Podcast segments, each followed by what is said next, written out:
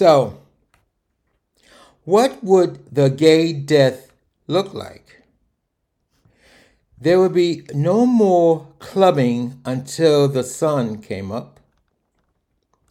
There would be no more vacations to hot, sunny destination with the most beautiful men from around the world vying for our attention. There would be no more one-night encounters to meet our sexual desires.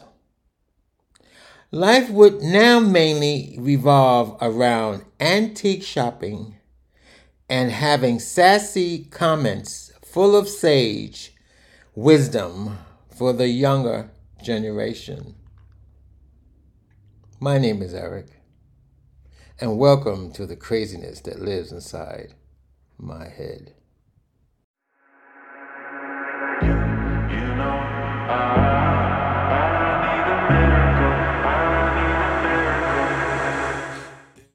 I've been feeling very melancholy. I don't want to say sad. But now that I am at the end of my, coming to the end of my life cycle, I'm 71, and things pop in my head from the past. And when things in the present happens, and I'm talking about when I hear about people my age, especially when I hear about people younger than me passing away, I become, I call it melancholy. I don't want to say sad. I become thinking about, there was a friend of a friend who was 70, passed away. And I'm thinking, wow. Being that I'm a baby boomer and was there in the AIDS epidemic, you kind of like think, wow, I survived the AIDS epidemic. And those of us my age who survived the AIDS epidemic and now are passing, it brings like, I can't explain it. I hate to use the term sad.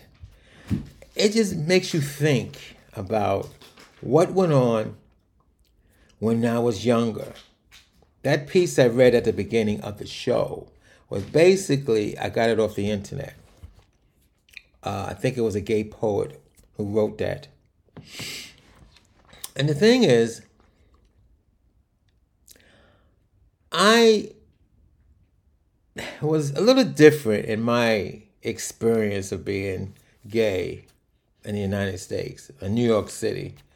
I have people who now, those gay men who are alive are my age, they'll be saying, well, we're very lucky because, well, I guess so. I hate to think of it that way. But the thing is, when AIDS came out, I stopped drinking in 1984. And when I stopped drinking, it was very depressing because when I stopped drinking, it was no more clubbing, no more hanging out on the piers looking for men, no more going to bars, getting high, trying to bring home men, because I did all that when I was drinking. So I stopped drinking. So I had to go to a lot of AA meetings, NA meetings. And I was depressed. Then on top of that, that's when the deaths start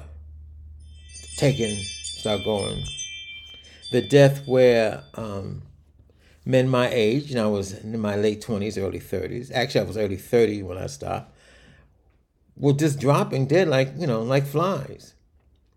I became an AIDS buddy back in the 80s, I guess to show my support for what was going on in the gay community. And after a while, I had to stop doing that because I got so depressed. I was working for the the Health Men's Crisis, and one of the people there told me I need to see a psychiatrist because my depression. I mean, you got to admit, I stopped drinking, so I can't get high. If I get depressed, I can't pick up a drink. I mean, I was even going to OA meetings, so I can't pick up some ice cream. I had nothing to, numb my emotions, my feelings. So I did go, and I couldn't have sex. Not that I couldn't have sex, but when you're 400 pounds, having sex wasn't an option. So I did go to a psychiatrist. Well, I've been going to maybe for 4 or 5 years after, during all this time. And it was suggested for me to stop being a buddy because I just seeing young men my age, wilting away was just too much for me. And being that I wasn't trying to recover from alcoholism, overeating and all that nonsense, it was recommended that I sit back and try to work on myself, which I have. And I remember when I see young people now, when they may ask me, or we might get into that what at the 80s situation, and I would always say, all the friends that I went to the bars with and hung out at the clubs are no longer here. In fact, I was just thinking about it the other day. My first boyfriend, my first lover, I found out in 2016 that he passed away. He didn't pass away in 2016. He passed away in 2000. I ran into a mutual friend of ours who said, "Oh yeah, how you doing?" And this one was still alive, which is interesting. And he knew my ex, and he said, "Oh yeah, he passed away in 2000," and that was in 2016. So my ex was dead for 16 years, and I mourn his death for a whole year. The whole year of 2016, I mourn. I mean, I mourn because I didn't know he passed away, and I wasn't there to be there for him. But the reason I'm making this podcast is because life is interesting. When I mean interesting, it's different. Life is different. And I'm hearing stories where men and women are still getting HIV. Men and women are still living with AIDS. It's not as prevalent as it was back in the 80s. But yes, you still have people doing that. And people still dying of not only AIDS. When 2020 came with COVID, one said people was dying. I mean, COVID reminded me of the AIDS epidemic when they say all those people were just dropping dead, getting COVID and can't breathe in the hospital. It kind of reminded me of that. I had an argument with a straight guy. He said, "It's not the same. It's not the same." I said, "It may not be the same for you, but for me, my experience, when people were just passing away and dropping dead like that, was from the AIDS epidemic. And now it's 2020 and they're doing it again." Not the older ones, but you understand what I'm saying. But there is life. There is life at 71. No, I can't. I wouldn't want to run into the bars and try to pick up anybody. I do know some guys. I know one or two guys in their 80s, and they have they on the dating line. And one has him in his profile. He's an 80, whatever, 81, 82. He works out 3, 4 days a week. He works out. And he said in his profile, he doesn't want to be anybody under 50 or whatever. Because he said he wants a young guy because he works out and he wants to do this and he wants to do that. So he needs a young guy that's willing to do these things with him. And most old guys can't, hang out.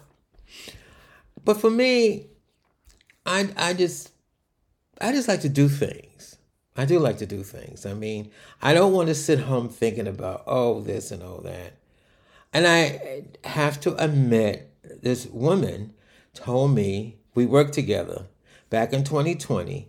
I think I was on Facebook ranting, I was ranting, and she said to me, why don't you do a podcast? And why don't you put it on Facebook? I mean, what I did, that's what I was doing on Facebook, ranting. She said, why don't you do a podcast? Make a podcast. Put it on YouTube. You know, if you want to rant, do it on YouTube and rant. And that's what got me to do these podcasts and these YouTube videos. Because now, no, most of my friends are gone. They've been gone for ages. So now I have another outlet to socialize. And I guess I am using the podcast and the YouTube channel to socialize with people. It's hard to socialize when you get up in age. And like I said, going to the bars doesn't turn me on anymore. And even if it did, it kind of looks kind of silly. I mean, I remember when I was 21 years old, if I saw a 40-year-old man in a bar, I thought I started laughing. Look at this old man. Don't forget, back then, 40 and 50 was old, was considered old. Look at this old man. What's he doing in here trying to pick up these young boys? So that's not an option, and I don't drink, so that's really not an option. Clubbing is not an option. I can't shake my booty the way I used to shake when I was 20. So that's not an option. The only option, not shouldn't say the only options. I mean, if I was in New York City, and I'm thinking, I heard they still I think they still around. I think it's called SAGE, Senior Association for Gay Older Seniors. But we don't have that here in the town that I live in.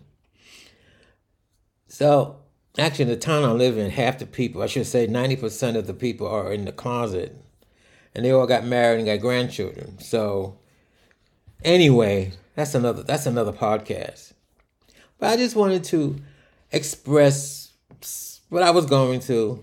Like I said, in the past week, 4 or 5 people, I didn't really know them, but I had friends of friends, family of family who knew all these people that were in their 70s passing away, and I'm in my 70s. So it just make you think of what's that expression? Mortality? Let's put it this way. You know you ain't going to be around another 20 years at 70. So it does make you think when people your age was passing away. I mean, it really made me think when I was in my 20s. Could you imagine being 20, 21, 22, and guys in their 20s were dropping dead like guys you might see at the bars one night and the next night they're gone? That's a shock in itself. I mean, that's what I'm trying to convey. I'm back to that. But see, now at 70, you expect that. You didn't expect to see people you pick up one night and then gone the next.